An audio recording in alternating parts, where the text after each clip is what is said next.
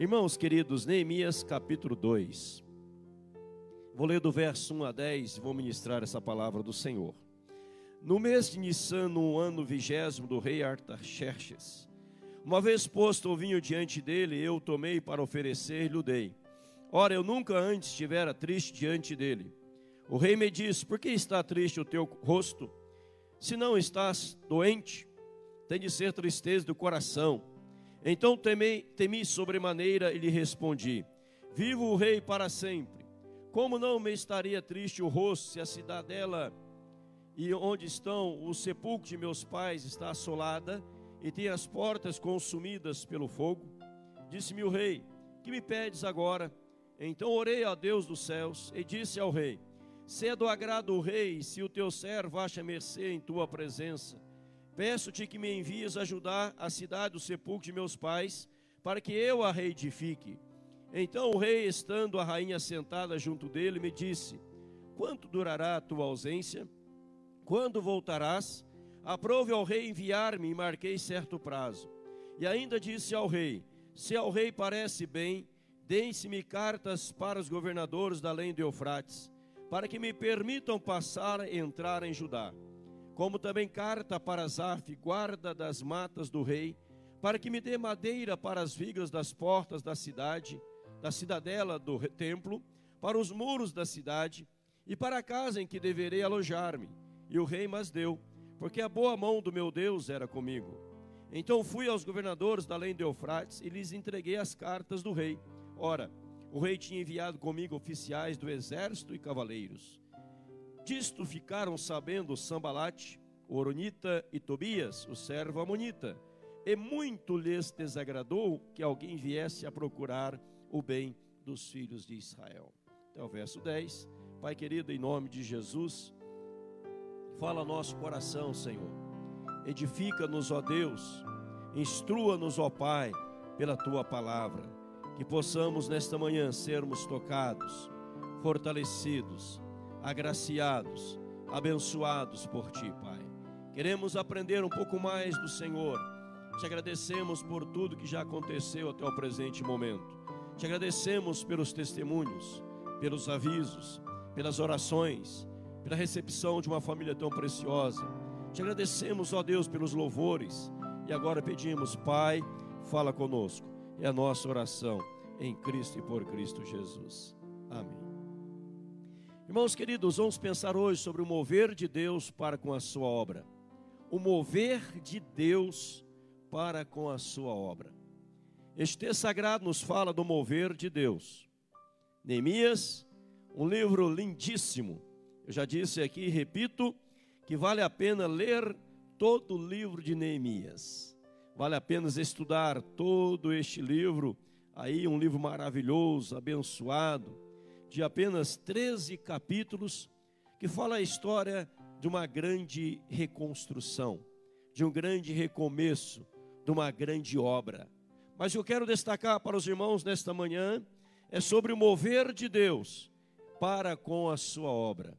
E queria destacar quatro pontos importantes, quatro passos importantes sobre o mover de Deus em relação à sua obra. Em primeiro lugar, amados, Deus levanta pessoas dispostas a realizá-la. Primeira coisa, com relação à obra de Deus, é que Deus levanta pessoas dispostas a realizá-la, a realizar a obra de Deus. Nesta foto, nós temos aí apenas para ilustrar o tema, quando o irmão Diácono Piovesan estava quebrando a ponta da igreja lá em cima, quando estava reformando o templo. Né? Mas só para simbolizar que Deus levanta pessoas dispostas para realizá-la. Veja bem o texto sagrado. Neemias, ele tem notícias, ele ouve sobre a situação que se encontrava o povo de Israel, em miséria, em desprezo. No capítulo 1, versículo 11, está com a Bíblia aberta, diz no finalzinho: Neste tempo eu era copeiro do rei. Eu era copeiro do rei. Então Neemias estava servindo ao rei na Babilônia. Neemias era copeiro do rei. Neemias, ele era aquele homem que servia ao rei. Digamos que o rei traziam para o rei um vinho. E o rei ia tomar o vinho. Mas antes do rei tomar, Neemias tomava primeiro. Depois o rei tomava. Para ver se não havia veneno naquele vinho. Se não havia algo prejudicial naquele vinho. Se você olhar a partir do verso 1, capítulo 2, diz assim: No mês de Nissan, no ano vigésimo do rei Ataxés, uma vez posto o vinho diante dele, eu tomei para oferecer e lhe dei. Ora, eu nunca estivera triste diante dele. Então ele toma e depois oferece ao rei. Ele era copeiro. Se ele era copeiro do rei, evidentemente, ele morava onde? Ele morava no palácio. Ele morava no palácio. Do bom e do melhor ele desfrutava. A comida que o rei comia não era qualquer comida, era comida excepcional, era comida extraordinária, era comida abençoada. Mas antes do rei, Neemias comia. Então posso dizer, podemos concluir, que ele tinha a melhor comida, a melhor bebida, do bom e do melhor, ele tinha tudo. Mas Neemias fica sabendo da obra de Deus. Neemias fica sabendo da situação do povo de Deus, que estava em ruína, que estava em miséria, as portas de Jerusalém estavam queimadas, derribadas, os muros derribados, havia muito entulho, havia muita sujeira, havia muita coisa ruim lá acontecendo e as pessoas que lá haviam permanecido estavam não só em desprezo, mas em grande miséria. Quando Neemias fica sabendo disso, ele vai servir o rei, ele está triste, e o rei fala: Neemias, por que você está triste? Por que você está triste? Tem que ser tristeza de coração. E veja que a Bíblia diz que Neemias temeu grandemente então eu temi, diz a palavra, grandemente. Eu temi, eu fiquei amedrontado. Por que, que ele temeu? Ora, se ele que bebia primeiro, depois para servir o rei, e ele está triste, o rei poderia concluir que havia alguma maldade para com o rei, algum veneno na bebida ou na comida, alguma coisa para prejudicar o rei, e o rei poderia matá-lo com medo dessa má interpretação, ele fala ao rei: o rei vive eternamente. Não tem nada aqui que seja prejudicial ao rei, que o rei viva eternamente. Por isso que ele fala isso no texto, que o rei viva eternamente. Como não estaria triste se eu estou aqui e se a cidade ou cidadela de meus pais, onde estão os sepulcros de meus pais, estão em ruínas? o rei fala assim: Neemias, o que você quer? O que você quer? O que você deseja? Ele fala: Rei, permita-me restaurar Jerusalém. Permita-me reerguer Jerusalém. Permita-me levantar Jerusalém. Olha a ação de Deus, o mover de Deus para com a sua obra. É o Deus que levanta pessoas dispostas a realizá-la. E Deus não levanta pessoas desocupadas. Deus não levanta pessoas que não tem nada para fazer na vida. Deus não levanta pessoas acomodadas. Deus levanta pessoas ocupadas. Todos aqueles são chamados para servir a obra de Deus. Não é porque não tem nada para fazer, não, é porque tem muita coisa para fazer, mas vai priorizar as coisas de Deus em nome de Jesus vai priorizar o reino de Deus, é a obra de Deus, em nome de Cristo. Eu repito, Deus não levanta pessoas desocupadas, pessoas que não têm nada para fazer. Deus levanta pessoas ocupadas. Certa feita, alguém dizia assim, um jovem, eu acho que Deus está me chamando para o ministério. Eu acho que Deus está me chamando para o pastorado. E alguém perguntava, jovem, como você sabe disso? E ele respondia: É que eu não passei em nenhuma faculdade que eu tentei. Tentei várias faculdades, não passei. Tentei vários empregos, não consegui nada. Eu acho que Deus está me chamando para o pastorado, para o ministério. E a pessoa dizia: Não, Deus não está te chamando. Porque Deus chama pessoas ocupadas e não pessoas que não dá certo em nada na vida para ter única opção. Não, Deus chama pessoas atarefadas, ocupadas. Quando olhamos para a palavra do Senhor, vemos a obra dos gentios precisando do evangelho, precisando de ouvir o evangelho, a mensagem da cruz, a palavra redentora, a palavra da salvação. E um homem caminhava para Damasco. E o homem caminhava com o intuito, com o desejo ardente de prender cristãos, de maltratar cristãos, de matar cristãos. E o Senhor Jesus então aparece diante deste homem. Uma luz forte brilhou a caminho de Damasco. Ele ouve uma voz dizendo: Saulo, Saulo, por que me persegues? E ele pergunta: Quem és tu, Senhor? E a resposta: Eu sou Jesus a quem tu persegues. Mas levanta, porque você é para mim um instrumento escolhido. E veja bem, Deus agora levanta Paulo para pregar, para anunciar o evangelho do Senhor aos gentios. O maior perseguidor da igreja tornou-se o maior apóstolo da igreja. O maior perseguidor agora é o maior mensageiro da igreja. Alguém que pregava com eloquência, alguém que pregava de modo versátil, com muita sabedoria, educado aos pés de Gamaliel, doutor da lei, falava inúmeros idiomas, e Deus o levanta agora como grande apóstolo aos gentios, e através dele os gentios ouviram a palavra de Deus. Soldados se converteram, oficiais se converteram, grande obra aconteceu. E nós temos resultado na nossa Bíblia: 13 cartas. 13 cartas escritas pelo apóstolo Paulo. Deus levanta pessoas dispostas a realizar a sua obra. Certa feita, em um local, em praça pública, alguém pregava, alguém ao pregar dizia: Deus precisa de um homem, de um homem disposto, de um homem que coloca o coração para servi-lo, de um homem que dê a sua vida em prol da obra de Deus, que possa ganhar muitas almas para Cristo.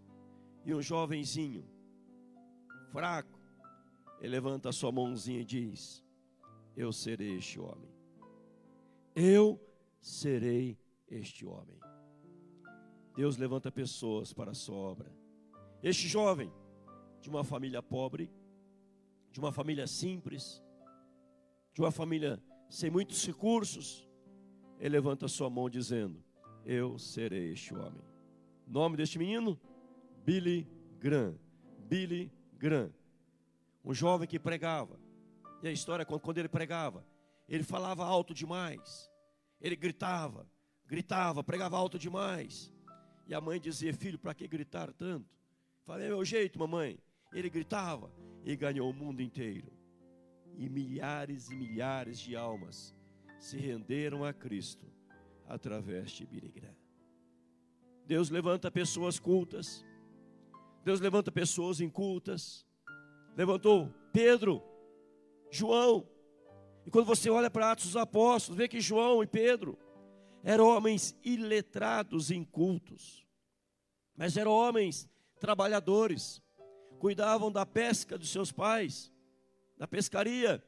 Mas quando Deus os levanta, Pedro, iletrado, não tinha cultura, mas se dispôs nas mãos de Deus.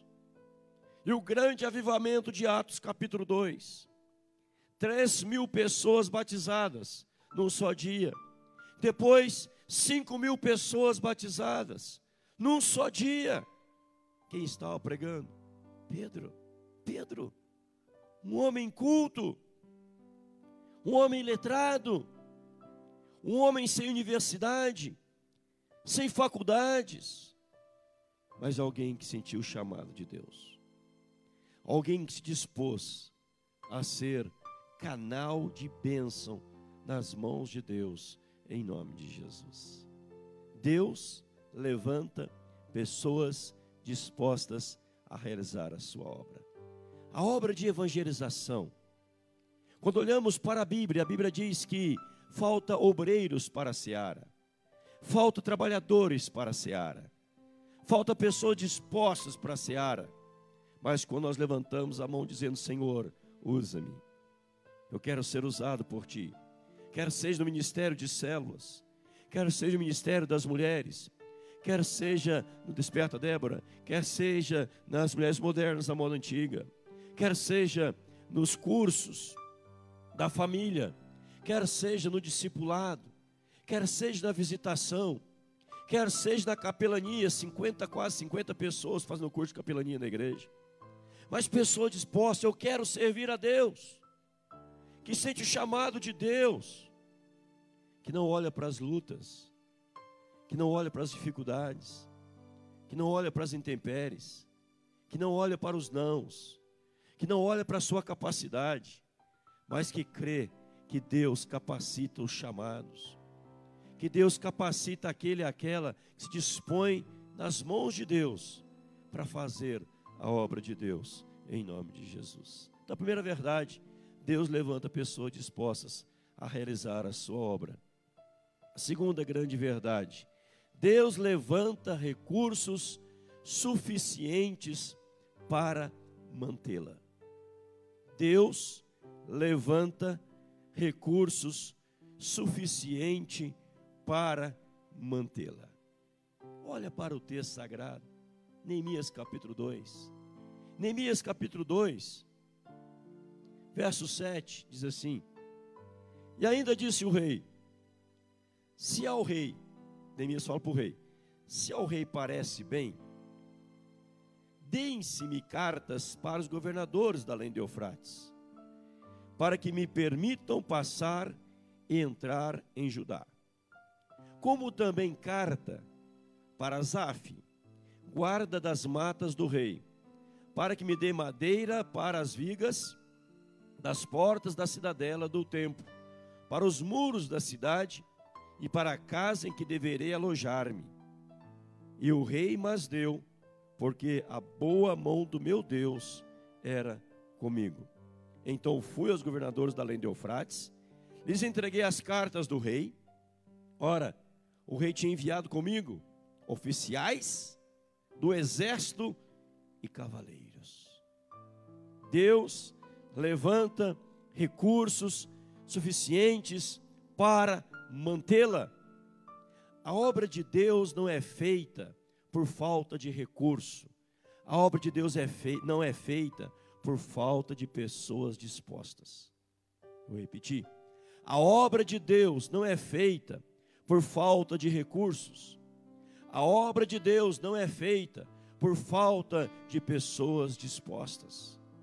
Quando Neemias fala, olha, eu quero reerguer, ele não tinha dinheiro, ele não tinha bens, ele não tinha um caixa forte, um tesoureiro ao seu lado, ele não tinha nada disso.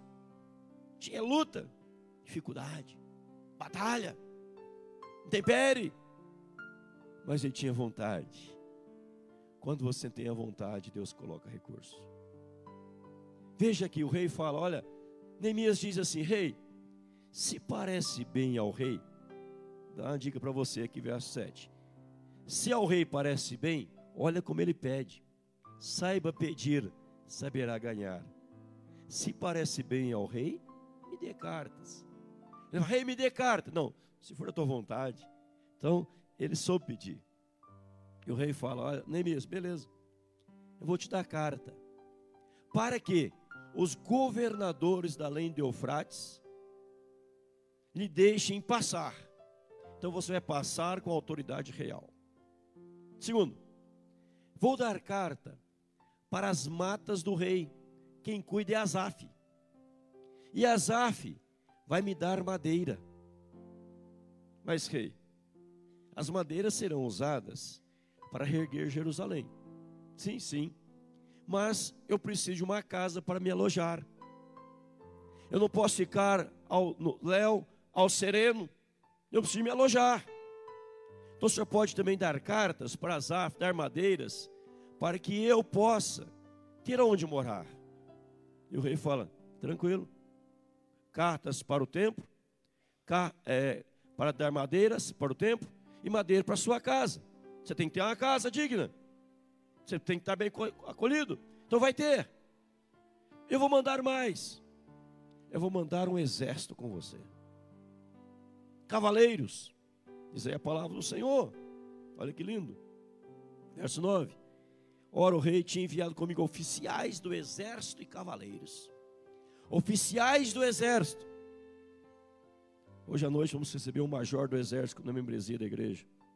Ali um major, general, oficiais do exército, acompanhando Neemias, cavalos e cavaleiros. Você pode conceber isso na sua mente. Jerusalém arruinada. Daqui a pouco as pessoas que lá ficaram levantam os olhos. E o que vem? Estão vendo lá longe um homem vindo, cercado por um exército. Essas madeiras não tinha como levar de caminhão, não tinha na época. Bitrem não tinha na época. Trem não tinha na época. Como que foram levadas? Multidão levando as madeiras. Multidão levando essas madeiras. Que as madeiras chegando ali em Jerusalém. E Neemias dizendo: Olha pessoal, nós vamos erguer Jerusalém, porque Deus, Ele levanta recursos para a sua obra. Se há disposição, Deus manda os recursos. Mas se há desculpas esfarrapadas, se há reclamação, Deus nunca dará o recurso. Quando Billy Graham disse: Eu vou ser este homem, eu vou pregar o Evangelho no mundo inteiro. Um presidente americano, não lembro o nome dele agora na época, e Billy Graham foi o conselheiro de todos os presidentes americanos da sua época. Mas um presidente americano chamou um dos jornalistas, os repórteres mais famosos dos Estados Unidos e disse: acompanhe este jovem e patrocine esse jovem. Vá aonde ele for, faça notícias nos Estados Unidos inteiro. Patrocine esse jovem, anuncia esse jovem o que ele tem para falar. Estádios inteiros se lotavam, multidões reuniam. Billy não tinha recurso, mas o Deus, em relação à sua obra, ele levanta recursos suficientes para mantê-la recursos suficientes para mantê-las. Ele tocou no coração do presidente americano, colocou o melhor repórter para acompanhar e fazer boas notícias, para que o trabalho de Billy Graham crescesse e ganhasse fama mundial. Ele foi no mundo inteiro, viajou o mundo inteiro e pregou para milhares e milhares e milhões de pessoas que abraçaram a fé em Cristo Jesus. Da Coreia, milhares de pessoas ouvindo Billy Graham e hoje as maiores igrejas estão na Coreia do Sul. Louvado seja Deus. Pregou em outros lugares. Não tinha recurso, mas Deus manda o recurso. Neemias, eu que eu vou fazer? Não tenho. Eu quero ir. O resto é com Deus. Deus fala, deixa comigo então. Se você quer, eu vou dar recurso para você. Em nome de Jesus. Eu vou lhe capacitar. Não só lhe capacitar, mas eu vou te manter. Nós precisamos crer nisso, amados. A obra de Deus não para porque Deus manda os recursos, não só financeiros, mas também intelectuais, acadêmicos, preparando o seu coração para a obra de Deus. Não tenha aquela desculpa, eu não sou preparado. Deixa Deus te preparar. Eu preciso de 10 anos. Não, já está preparado. Comece agora em nome de Jesus. Comece agora. Se prepara com o tempo, fazendo. Não depois preparar para depois fazer. Vá fazendo. E Deus vai te abençoando em nome de Jesus. Deus levanta recursos suficientes para a sua obra. Quando reformamos esse templo, não tinha recurso nenhum. Não tinha caixa. Mas Deus mandou o recurso. Deus mandou tudo. A igreja não deve um centavo. Quando adquirimos a chácara, renovarem Muitos falaram, pastor, está quebrando a igreja. Vai que falir a igreja. Está lá paga. quitada, não deve um centavo, e vale mais de 20 milhões de reais hoje, em nome de Jesus. Deus dá recurso para manter a sua obra, tem que ter visão. Deus abençoa, em nome de Jesus. Quer ser um líder de cela, Deus vai dar os recursos. Quer ser envolver na obra de Deus, Deus vai dar o recurso em nome de Jesus. Em terceiro lugar, amados, Deus não afasta a adversidade.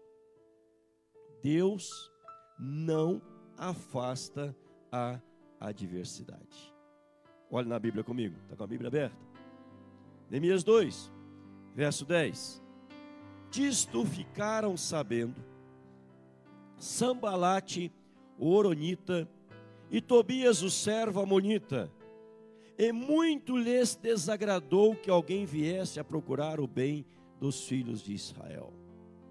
Nisto ficaram sabendo Sambalate e Tobias. E muito, mas muito lhe desagradou que alguém viesse buscar o bem dos filhos de Israel. Lá no versículo, capítulo 4, versículo 1, leio para você. Tendo Sambalate ouvido que edificávamos o muro, ardeu em ira e se indignou muito e escarneceu dos judeus. E escarneceu dos judeus. Capítulo 6, verso 1. Tendo ouvido o Sambalate, Tobias, Gesem, o Arábio, e o resto dos nossos inimigos que eu tinha edificado o muro, que nele já não havia brecha nenhuma, ainda que até este tempo não tinha posto as portas nos, nos portais. Sambalate e Gesem mandaram dizer-me: Vem, encontremos nas aldeias do vale de Ono, porém tentavam fazer-me mal. Veja que Neemias, coração bom, ele vai fazer a obra. Deus manda os recursos.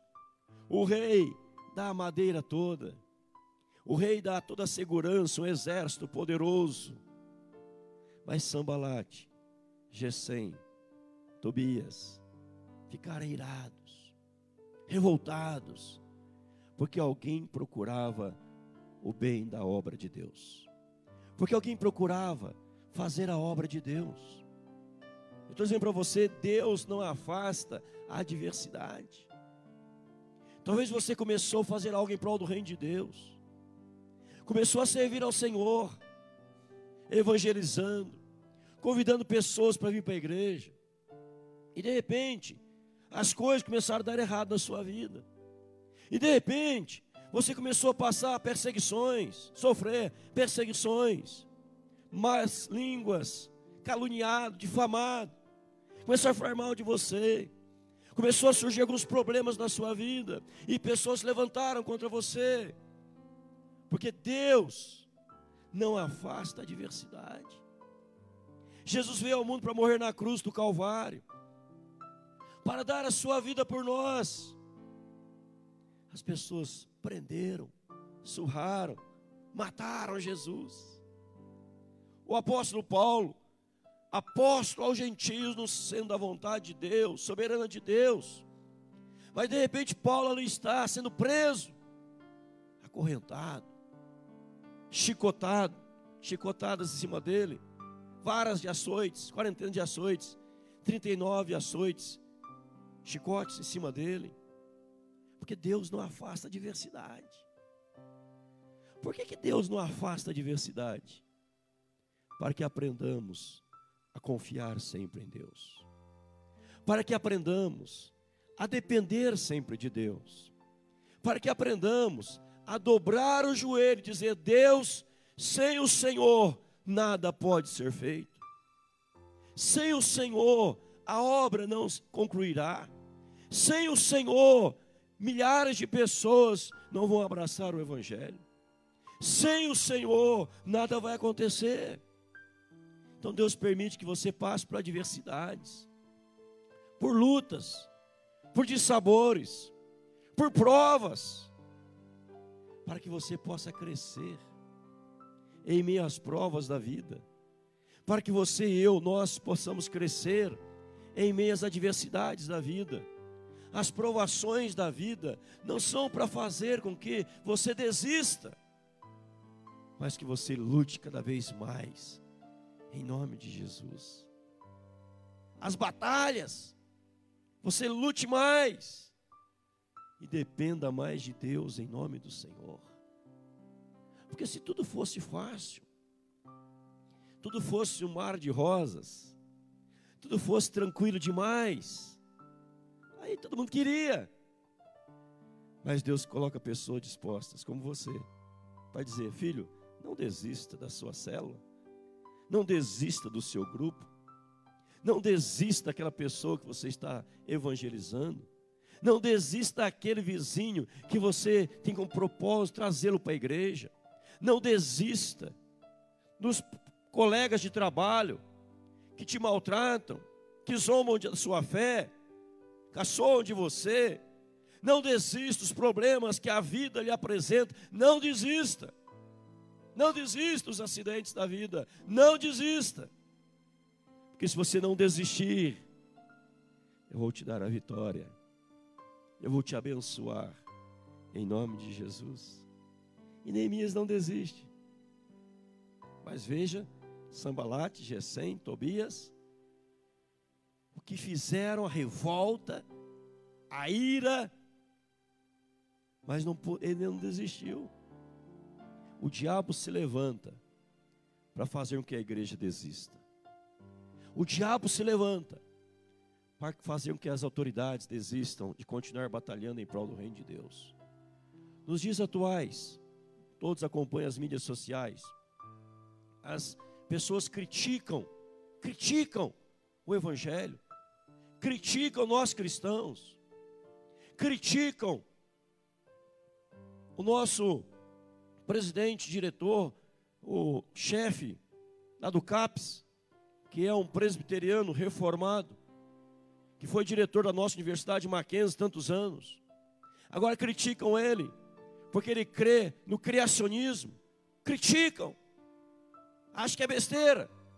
Besteira é crer no evolucionismo. Isso é idiotice. Que você veio do macaco. Eu vim de Deus. Ah, eu acho que eu vim do macaco. Não vou discutir problema de família, porque não é, não é justo. Né? Você acha que veio do problema do macaco? Eu não entro em discussão familiar. Eu vim de Deus. Ah, se eu vi um homem bem idoso, pegou um prendedor e disse assim: o macaco mais inteligente que possa ser, ele nunca faria um prendedor. Um prendedor de roupa. Aperta, ele abre, solta, fecha. O macaco não tem inteligência para fazer isso. Então é besteira. Tem que ter mais fé para crer que tudo foi evoluindo, evoluindo, evoluindo, chegou onde chegou, do que para crer no criacionismo. Tem que ter mais fé. Nós cremos no criacionismo. Nós presbiterianos cremos no criacionismo. Não, evolução. Ah, evolução. Isso é coisa não é de Deus. Evo criacionismo, em nome de Jesus. Amém ou amém? Isso é ordem da igreja. Criacionismo. Aí eu não, não, foi evoluindo. É igual aquele caminhão. O caminhão estava transportando ovos, é, trigo, farinha, etc. Né? Ó, ó, água, é, leite, e o caminhão bateu, capotou, capotou, pegou fogo, e alguém foi lá socorrer, abriu o caminhão e os ingredientes misturaram, estava um bolo prontinho lá dentro. Isso é evolucionismo. Né? Criacionismo é a mão de Deus. Mas por que nós somos criticados? Por que nós somos? Porque Sambalá, Gessém e Tobias se levanta. A diversidade. Para a pessoa dizer, não, não, eu vou crer nos dois. Não, não. Nós, como cristãos, devemos mostrar nossa identidade. Quem nós somos e por que somos o que somos. É a graça tão somente de Deus nas nossas vidas, em nome de Jesus. Aí se um pastor fala no púlpito se algum partido A, ou B ou C, aí malham, criticam. Besteira, perdendo tempo com essas coisas. Nós somos o que somos e não tememos a diversidade em nome de Jesus. Porque Deus não afasta a diversidade. A diversidade não é o diabo que promove. Deus não afasta. Porque Deus é soberano até sobre a adversidade. E se acontece, é sobre a permissão de Deus. Os problemas acontecem sob a permissão de Deus, para que nós possamos buscá-lo mais, depender mais dele, em nome de Jesus e para a glória de Jesus, amém, irmãos? Dependa mais de Deus. Aí eu estou numa luta, é porque vai ter vitória. Está uma dificuldade, que vai ter vitória. Vai ser bênção em nome de Jesus. Falei aqui do irmão Roniel, né, da Débora. Um dia vai, o irmão veio a óbito. No outro dia, domingo passado, chegando, bateu o carro, chegando na igreja. No outro dia, não dá certo. Ah, vou desistir. Não. Então firme aí, os amados. É que vocês vão ser líder de célula da igreja em nome de Jesus. Ganhar multidão em nome de Jesus. Bênção do Senhor. A diversidade é bênção. Luta é bênção. Quanto mais lutamos, mais crescemos, mais avançamos. E por fim, amados, Deus abençoa quando há intensidade. Deus abençoa quando há intensidade. Neemias sempre dizia, capítulo 4: Estou fazendo grande obra, não poderei cessá-la Grande obra está sendo feita. Neemias foi intenso.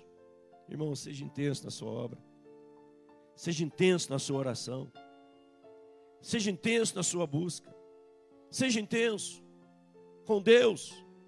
E Deus vai abençoar quando há intensidade. Deus derrama graça quando há intensidade. Unção quando há intensidade. E você olha para o texto da palavra do Senhor, capítulo 6, verso 15 em 52 dias, tudo estava concluído. 52 dias, tudo estava concluído. Tudo estava feito. Ora, tudo arruinado, tudo estragado, tudo detonado.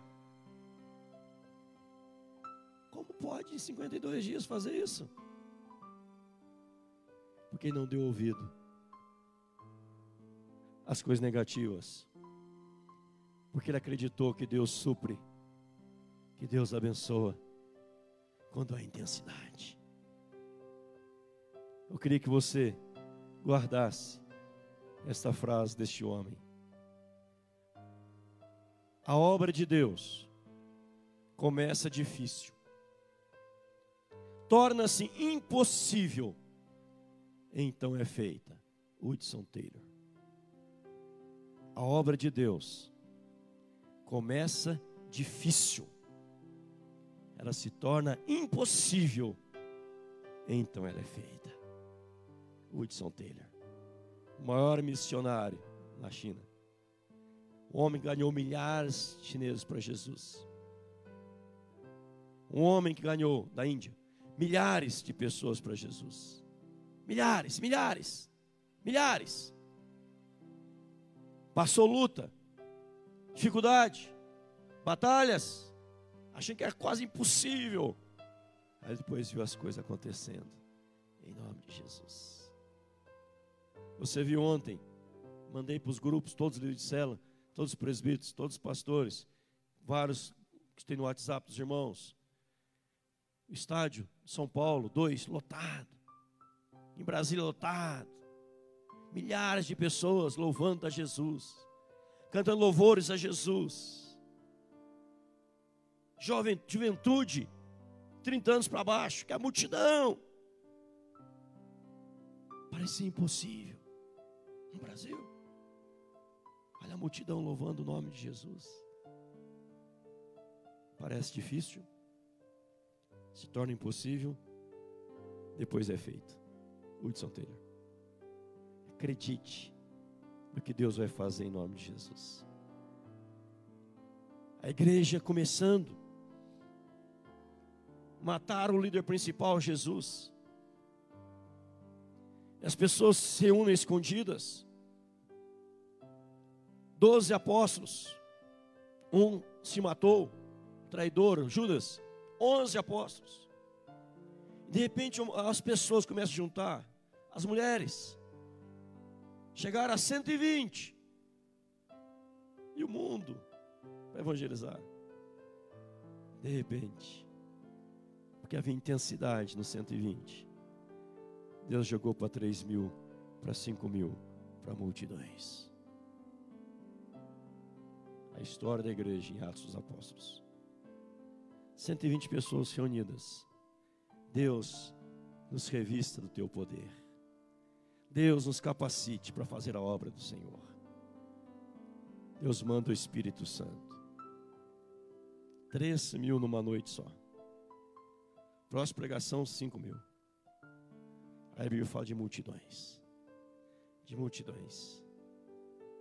Porque Deus abomina trabalho de manutenção. Deus honra trabalho de multiplicação.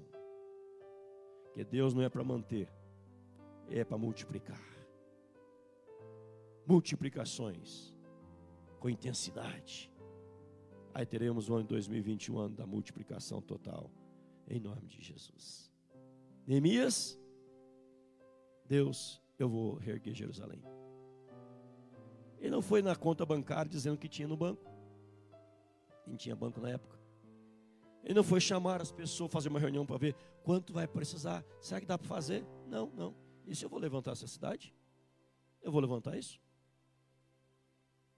Se você nessa manhã se dispor nas mãos de Deus, deixa Deus te usar. E o que você precisar, Ele vai colocar em suas mãos.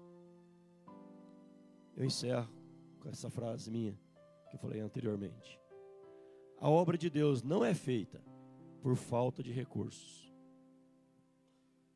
A obra de Deus, ela não é feita apenas por falta de pessoas dispostas. Se você se dispuser, Deus te honra e fará a obra acontecer. Em nome de Jesus. Havendo intensidade, haverá a bênção de Deus em nome de Jesus. Aqui a obra concluída, onde estamos hoje adorando a Deus. Esse culto aqui foi um culto especial das mulheres modernas, pregadora de fora. Uma multidão como essa, idêntica nesse culto, estava lá embaixo no salão social, nas salas, nas TVs, e havia quase mil pessoas, lá de, havia umas 500 ou mais pessoas lá de fora esperando o segundo culto. Só que isso aqui pode acontecer diariamente, constantemente, se, houver, se houver intensidade. Porque a igreja não é feita de eventos, a igreja é feita de intensidade, em nome de Jesus. Creia no potencial de Deus e não no teu. Aí as coisas acontecem em nome do Senhor. Pare com aquilo, eu sou tão pequeno, eu não sou ninguém, eu não consigo. Conseguimos porque começo é difícil. Depois, impossível.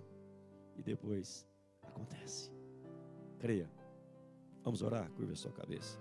Feche os olhos. Fale com Deus.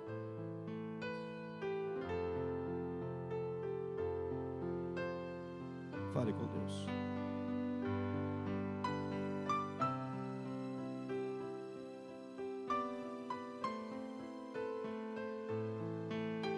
Pai querido, nós cremos naquilo que acabamos de ouvir nesta manhã. Nós cremos, ó Deus, na obra do Senhor.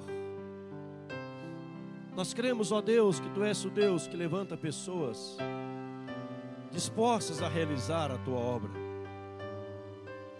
Pessoas dispostas a trabalhar nas células, nos grupos, a falar ao vizinho sobre o amor de Cristo no seu trabalho, por onde passar, anunciar as boas novas da salvação. Cremos também, ó Deus, que os recursos todos que precisarmos, o Senhor vai nos dar em nome de Jesus. Cremos, ó Deus, em nome de Jesus, na intensidade. Cremos também na adversidade e que venha muito mais porque em todas elas nós crescemos e avançamos e olhamos para o Autor e Consumador da nossa fé, Jesus Cristo, Senhor.